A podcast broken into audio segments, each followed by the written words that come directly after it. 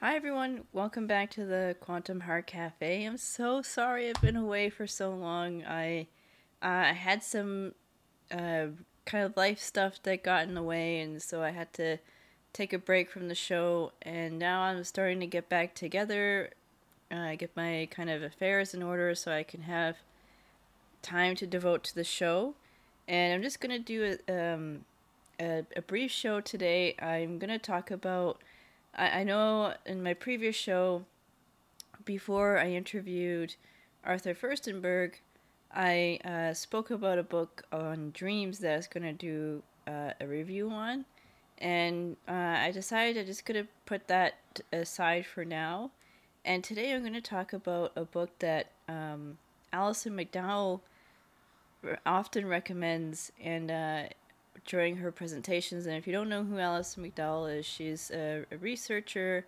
Uh, she has a blog called uh, Wrench in the Gears, and she's done a, a tremendous amount of work and research on the fourth industrial revolution, uh, especially with uh, topics like blockchain, um, social impact bonds, human capital market, and um, ultimately transhumanism, which is where the fourth industrial revolution, if you know, if it's allowed to manifest, um, where that leads to is transhumanism, because ultimately, uh, the powers that shouldn't be, their whole goal is to uh, colonize and, and conquest not just human beings, uh, but all living beings, uh, both the micro and the macro and the cosmos. Uh, they want to, you know, eventually reach the kind of stages. I mean, this is their thinking, the stages of intergalactic travel, intergalactic travel, so that they can control the galaxy and the galaxy systems. This is, I wish this was made up, but it's just that this is what they want. And Alison, and as well as a number of other uh, important researchers have has done an amazing job just um, kind of shining a light on what's going on and doing the research. And while I, I understand, I'm going to link to her blog uh, during the show, and I, I understand that maybe uh, the research might be, you know, learning about blockchain and physics and uh, quantum uh, physics and cybernetics and so on might seem a bit daunting, and these terms probably aren't familiar to a lot of people, but I just encourage us to sit with it, you know, like, you know, spend some time, uh, maybe in the evenings or devote some time a couple times a week just to study and understand these things. Like, it's important because, you know, researchers can only go so far they need us, the readers, to read and interpret and understand what they're talking about. And that, that's where I figured that with this cafe, you know, maybe it's kind of like a philosopher's cafe, but not really a philosopher's cafe, but it's kind of like a cafe that talks about what's going on in the in the world and how we can kind of um, find a loving and, and, and peaceful way to navigate what's going on, and that's why I called it the Quantum Heart Cafe. Um, but in order to be able to navigate, we have to understand the problem and what's going on. And, and Alison has done a wonderful job, kind of presenting what's what the problem is, and um, and so I just want to acknowledge that because I know it's you know this stuff may not be familiar to people, and that's okay. It's okay if it takes time to understand these things. It's just it's important. It's just important to to sit and, read and under, understand. Um, try your best to understand the material, and and don't be afraid to ask people questions and ask, and do further research. Read books. Read the books I've been uh, sharing on my podcast. Read books from other resources, and uh, that's what I've been doing with this podcast because I love to read, and I figured maybe I can make a difference through sharing um, my thoughts on the books that I read and and coffee. um, and one of the books that Alison often talks about is uh, "Pagans in the Promised Land" by Steven Newcomb. And I read I recently read that book. I finished reading that book about a week ago, and I can understand why uh, Alison uh, recommends this book because it was one of the it was a really important and I feel was a very profound read for myself because um, like not just in terms of having a better understanding of um, kind of what's going on, but just a, a very important historical context and a very important um, piece of work that helps to see that we are living under an empire and what that means. And um, but before I go into the book, I do want to give a moment of gratitude um, and just to, to maybe pause and just to, to share some some gratitude. And I don't have any coffee tonight. I'm just re- just kind of drinking some water. Earlier, I did enjoy a, a decaf coffee. It was good. Um, and I just want to say that I'm, I'm grateful to have um, a roof over my head, you know, loving family, and um, I'm grateful for the birds. I, I love going out for walks and hearing them sing their songs and play their music. And um, I'm grateful for just having this wonderful connection with all these wonderful beings. And, um, and that's where I feel a personal responsibility to try and do my best to, you know, share what's going on and um, you know, for their sake as well, because they don't they don't have a voice. They're they're counting on us to kind of speak up and say, hey, you know, this transhumanist thing, this is not, uh, maybe even trans species, because they, it's not just human beings that they want to turn into cyborgs. It's trees, birds, uh, bees. They talked about these like cyber bees, you know, and it's just like, well, why not just save the regular bees? You know, like why do we need to have this synthetic garbage? Why don't we learn to take care of the Mother Nature and Mother Earth and be good stewards and be good relatives? But anyway, so I'm grateful for that, and um, and I am grateful for Steven Newcomb's book because uh, I'm I won't go too too may not have a chance to go too deep into it tonight. Um, but one of the key um, pieces of information that I want to share tonight in this podcast that really stood out to me as I was reading his book uh, was on uh, cognitive.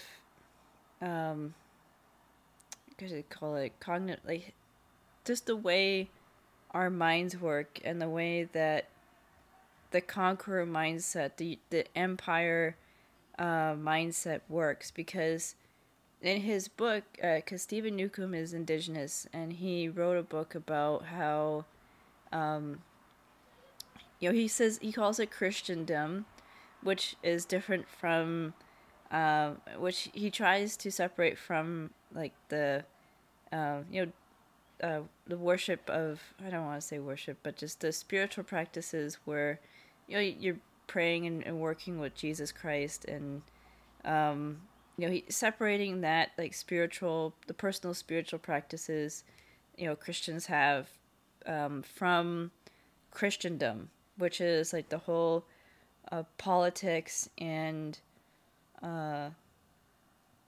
the the whole politics and the whole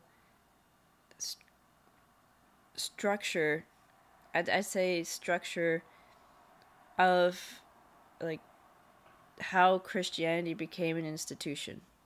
So Christendom Christendom is kind of like the religious institution of Christianity, and and to and that's to be separated from uh, people's personal practices. So I just want to just bear that in mind as I'm sharing this book. And Steven Newcomb also uh, encourages the readers to bear that in mind as they're reading his work. And um, what he talks, the reason why he brings up Christendom is because the framework and, and the words and uh, phrases, certain words and phrases in the Bible, was utilized by Europeans to justify the doctrine of dis- discovery and conquest. And if you're not familiar with the doctrine of discovery, it's when uh, Europeans, like the Spanish, Portuguese, and then the British, when they came to Turtle Island, they just declared that Turtle Island was theirs because of the phrases and certain phrases and passages in the Bible that gave permission for uh, Christians, especially Christian monarchs with their divine with the divine right of kings, to seize lands from the so-called night say air quote heathens and uh, pagans and indigenous people because they weren't seen as human beings. They were just uh, seeing or they weren't seen as fellow christians so it was okay to just take take their land in the name of the religion and to take and seize their land uh, for Christians and for uh, Christendom, for conquest, for imperialism. Uh, didn't matter if there were other people already living on those lands. It didn't matter if there were indigenous nations who have uh, been living on the land for you know thousands and thousands of years, living in harmony and peaceful um, and, and, respect for the land. It didn't. None of those things matter, um, because of divine the divine right of kings and because of uh, Christendom. You know, the Europeans at that time just came and took it, and Steven Newcomb also uses cognitive science and cognitive uh, psychology to, I think it's cognitive psychology to share the mindset, share or to light, put a spotlight on the conqueror mindset. You through the use of cognitive psychology and uh, schemas, and it's schemas and cognitive uh, psychology is kind of how it talks about the mindset and the perspective people have, and it a lot of it's also related to relates to anatomy and um, when I mean anatomy, like like bodies, and and human human bodily processes. Um, an example that Col- or Steven Newcomb gives in the book is the uh, colony. Like colony is very similar to col- uh, colon, which is our. Um, I think it, the colon is our large intestine in our body, and which is used in the digestive tract or as part of the digestive system so that when and part of elimination so when we eat you know the, the nutrients that we don't need goes through our colon and you know gets excreted out into you know as waste. And so colon and colony have that relationship because colonization and uh, conquest has this metaphor where they constantly needs to where this thing constantly needs to eat. Like it constantly needs to grow and expand and, and grow and expand into new lands into new territories for to further um, you know at the time further christendom. And it can't just stop and it can't just be satisfied with what it has. It keeps going it keeps growing like this idea of never ending expansion and, and growth and constantly so you kind of at least I got the image when I was reading his book of uh, the machine of the predatory energy constantly having to look for new lands and and I guess in the case of uh, capitalism which relates to the predatory machine is that it constantly needs to eat needs new markets to eat needs new profits needs new needs energy. Like in the I get at the root of it they need energy. It needs energy to feed, so it needs to eat all the time. And you know, that's where the relationship of eating and and, and bodies and uh, human functions or human processes are, are linked to cognitive and mental cognitive and mental processes and uh, one of the one of the ones that really stood out uh, kind of the the schema or mental processes that I commonly saw in the book, and now I kind of uh, I'm on the lookout for it in my own life, especially because I am someone of European descent. And on a on a personal note, I have been learning more about my ancestry because uh, a little while ago I participated in a indigenous allyship workshop, and uh, the the person who was um, was hosting the workshop, you know, she told us that you know if you want to be really good allies for indigenous people, then we should reconnect with our ancestors and, and learn what it means to be an ancestor because for indigenous people ancestry is really important. And so if you want to show up as allies then reconnecting to our ancestors and understanding where we came from is really important and i know that can be kind of a challenge uh, for europeans especially you know we there's a lot of um, you know dis there's a lot of immigration and a lot of movement and a lot of conflict that has happened in Europe where it's not always easy to trace our own family's lineage.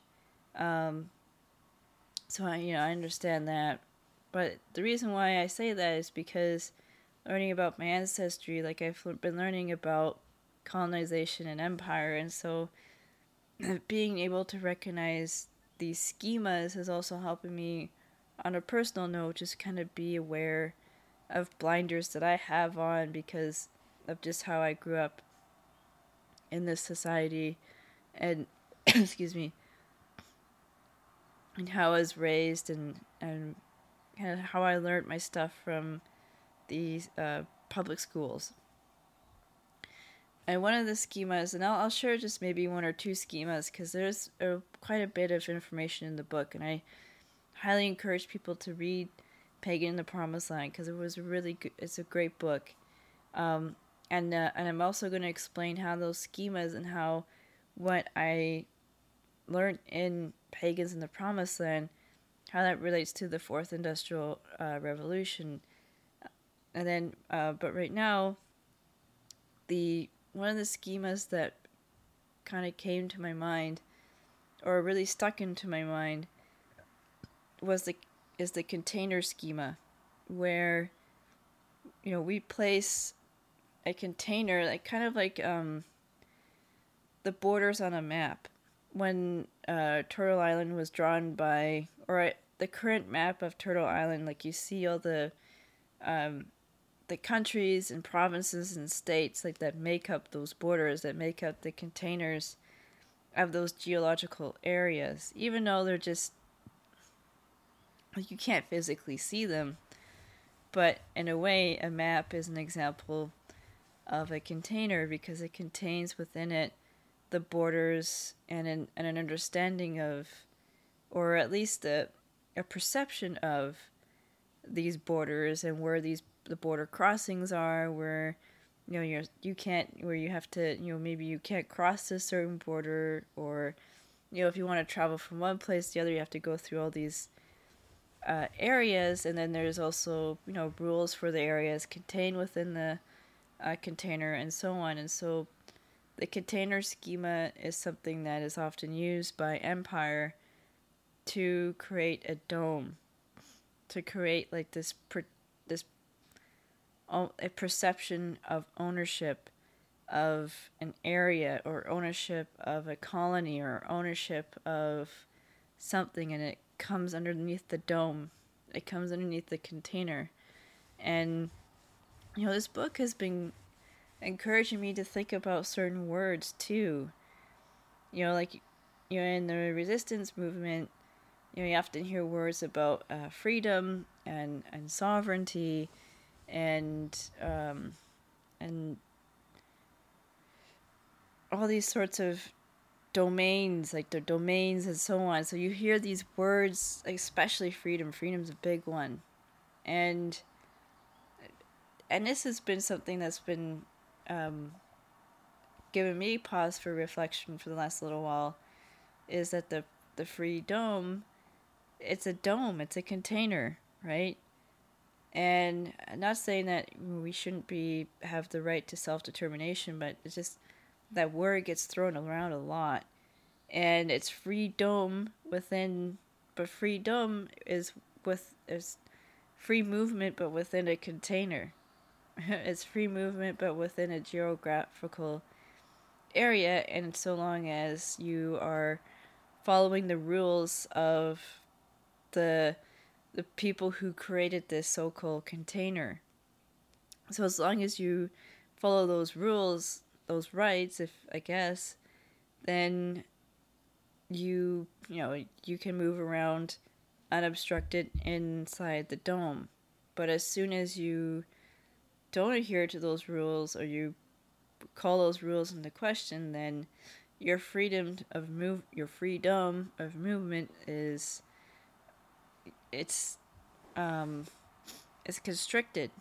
And that's what happened when the Europeans came here. They used the, the Christendom and they used the Bible as a means to justify the doctrine of discovery, which was the the so-called discovery of the new world. And as soon as the Europeans saw it, it was theirs, and they took it, even though there is other people living on here for thousands of years. They just they took it because of the, the certain passages in the Bible, which the book talks about, gave justification for the Europeans to take it, for Columbus and uh, you know many other people to just take it, even though there were people living here, and it didn't. You know this. It, wasn't meant. that wasn't meant to happen. You know they just took it, and and then the use of Christendom and the continued and even then like they still use Christendom and the Bible to justify taking it to justify the doctrine of discovery and then to create a body of law around it, especially a body of law. Uh, in the US, it's Indian Affairs. I live in what's currently called Canada. We have a very similar, uh, I think it's the Ministry of Indian Affairs up here. You know, correct me if I'm wrong. I'm not always the best with names. Uh, but they created a body of law, especially Indian affairs, to justify not only to justify the theft of the you know or to justify pushing independent uh, indigenous nations off their land, as well as genocide, because genocide did happen, and uh, especially in the states, the military was used. You know, if indigenous nations didn't want to go, they used the military and and violence and mass murder to to get the land to get what they the resources. Um, in Canada, it was different. It was more economic with the fur trade, and I think that is a show I'll, I'll do uh, a little further down the road. So yes, there was a cultural genocide up here too. It's just it was a bit different because we didn't have the military, the same military might as the United States. So it's slightly different, but the same same thing still happened. Like the the land was taken in the name of the queen, in the name of you know Christendom, and then this body of law was built around that to justify taking that taking the land and to justify co- the continued um, occupation and the continued um, I guess the continued theft of the land for better the for lack of a better word. And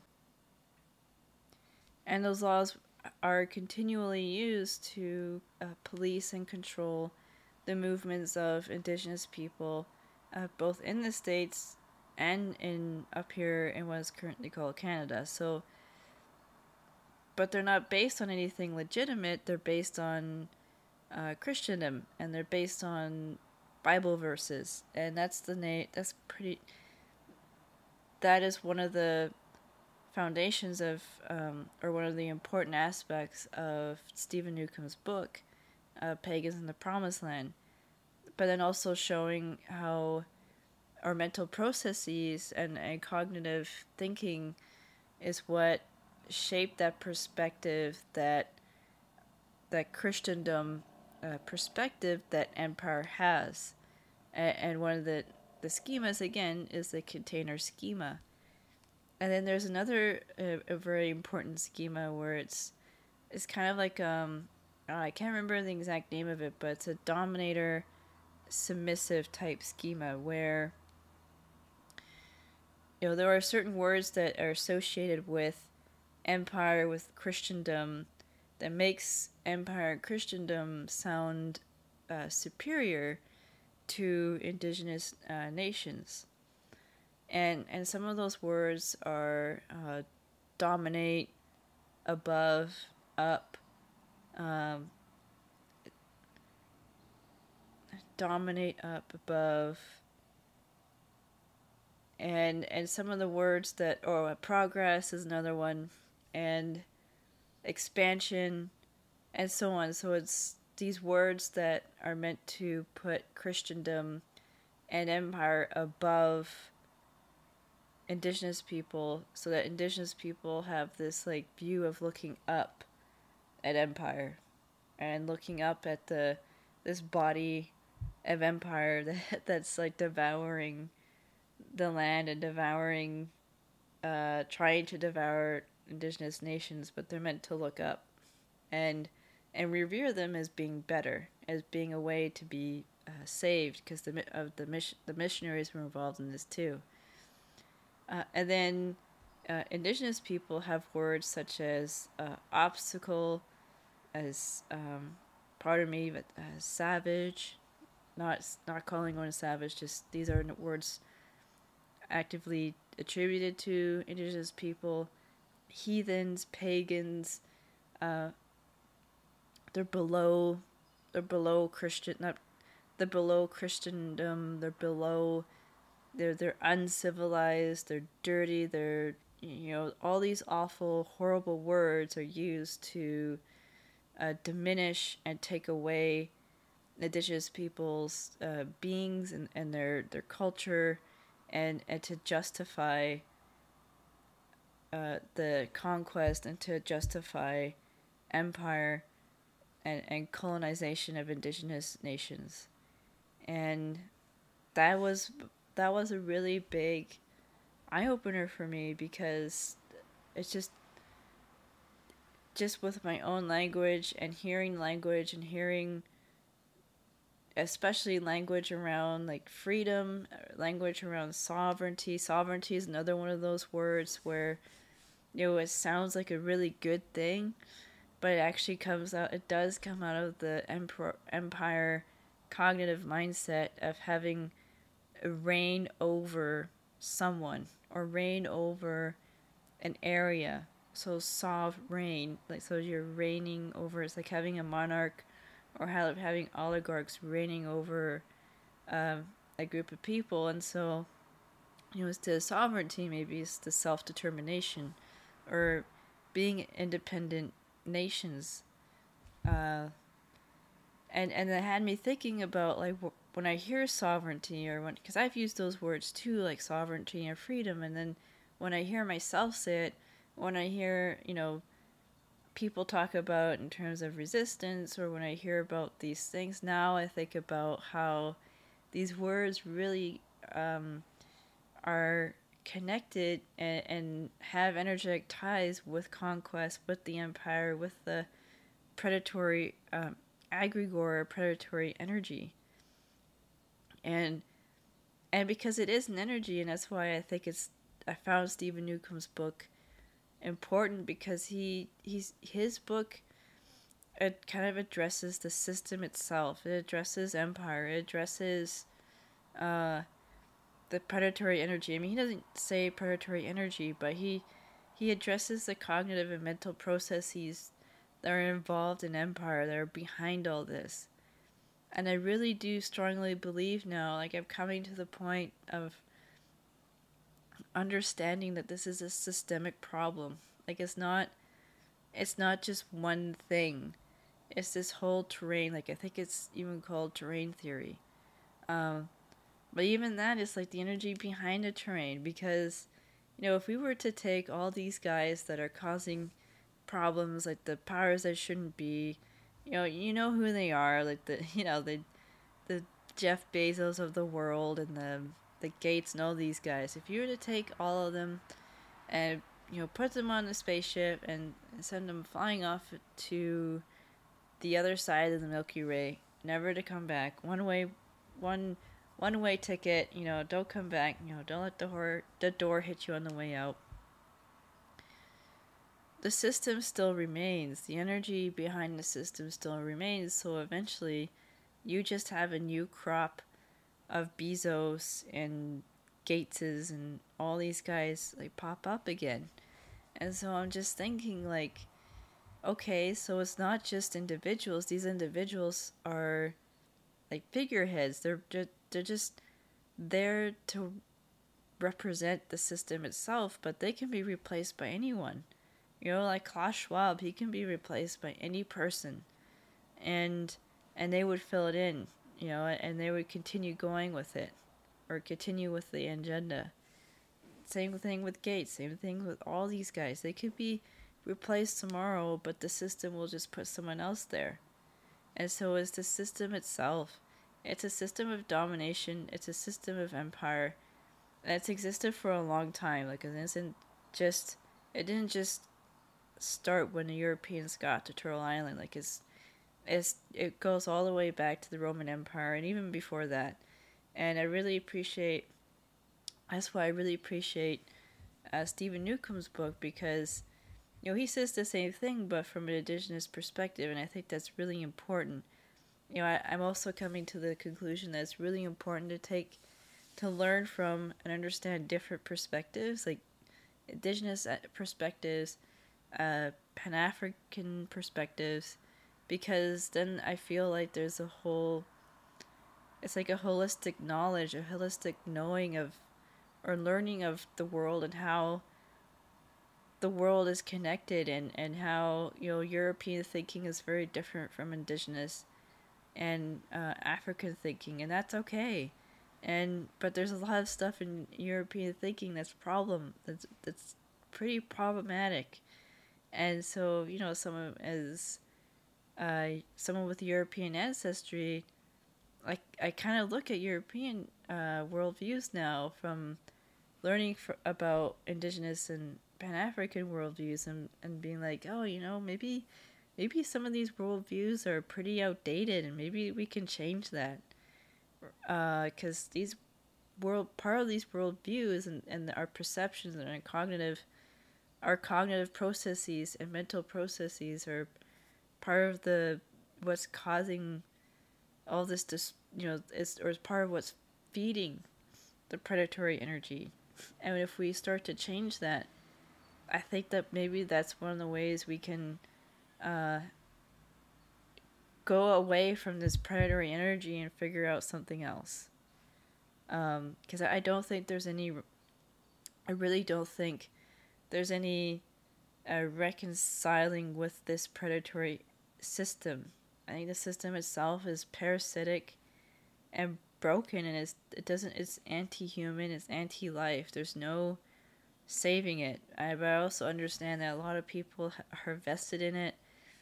You know, there's a lot of people that um, still support this system. So I, I know it's complicated, but I think that by at least talking about the problem, we could kind of figure out a different way, a different solution. And, and I, I feel like um, Steven Newcomb's book has provided a really great starting place, at least for me, to explore that and to explore the system itself and to see if there's ways to you know figure something else out you know ways to maybe create new stories new cognitive processes and perspectives that you know we don't have to keep carrying this these predatory this predator or colonization or conquest mi- mindset we could find something else but it's just being aware of it um, so with that being said, I highly recommend reading Steven Newcomb's book. It was a wonderful book, and I learned a lot from it.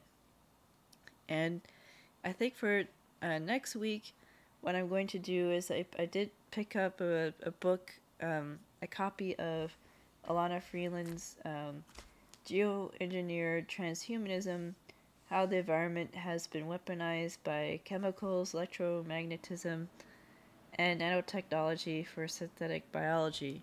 And it's a big book. It's a pretty hefty book. I'm about a hundred pages into it so far, so there's a lot more. So I may have to uh, break the book up into sections in order to. I don't know if I'll be able to read the whole book by next week, um, but I'm gonna start talking about that because it kind of goes with train theory, and with understanding that. Uh, you know, we're the dome that's being placed around us, and how the predatory mindset, the empire is evolving. is not hasn't gone away. It's just changing it to it's like Empire 5.0 is going digital. Uh, with blockchain, it's going digital with, uh, you know, with the trying to roll out these tokens like crypto tokens and stuff like that. So that's where Alison's work comes in as well. Um, so I'm going to talk about uh, geoengineering, and I'm going to talk about you know I'll probably still reference uh, Steven Newcomb's book because um, you know that is one thing that I I forgot to mention, um, and I'll and I will mention it uh, in another show, but just how uh, the dome, those cognitive uh, schemas are now being used to help create, or try to help create the fourth industrial revolution. Um, the idea of chains, blockchain, you know, shackling people uh, the whole language of domain, a domain name, uh, the metaverse, all these things, like all these words, they sound, they might sound benign, but they are part of the conquest European um, cognitive processes. And I think if we can recognize the cognitive processes and recognize this language as a language of domination, then we could figure out our own language of of of love and compassion and respect and and and independent in, interdependence with one another. Um, so anyway, so that all being said, I I really hope you all enjoyed tonight's show, and I will do more, uh, put more effort into creating uh, regular weekly shows. You know, maybe I'll if there's time if time permits, I'll do more than just one weekly show. But for now, I'm just glad to be getting back into doing my show and, and putting these together. And so next week, again, once again, I'm going to talking going to be talking about uh, geoengineering. So thank you all so much for coming and stopping by the cafe. I hope you have everyone has a wonderful evening and, and week and weekend, and we'll talk to you soon. All right, bye bye.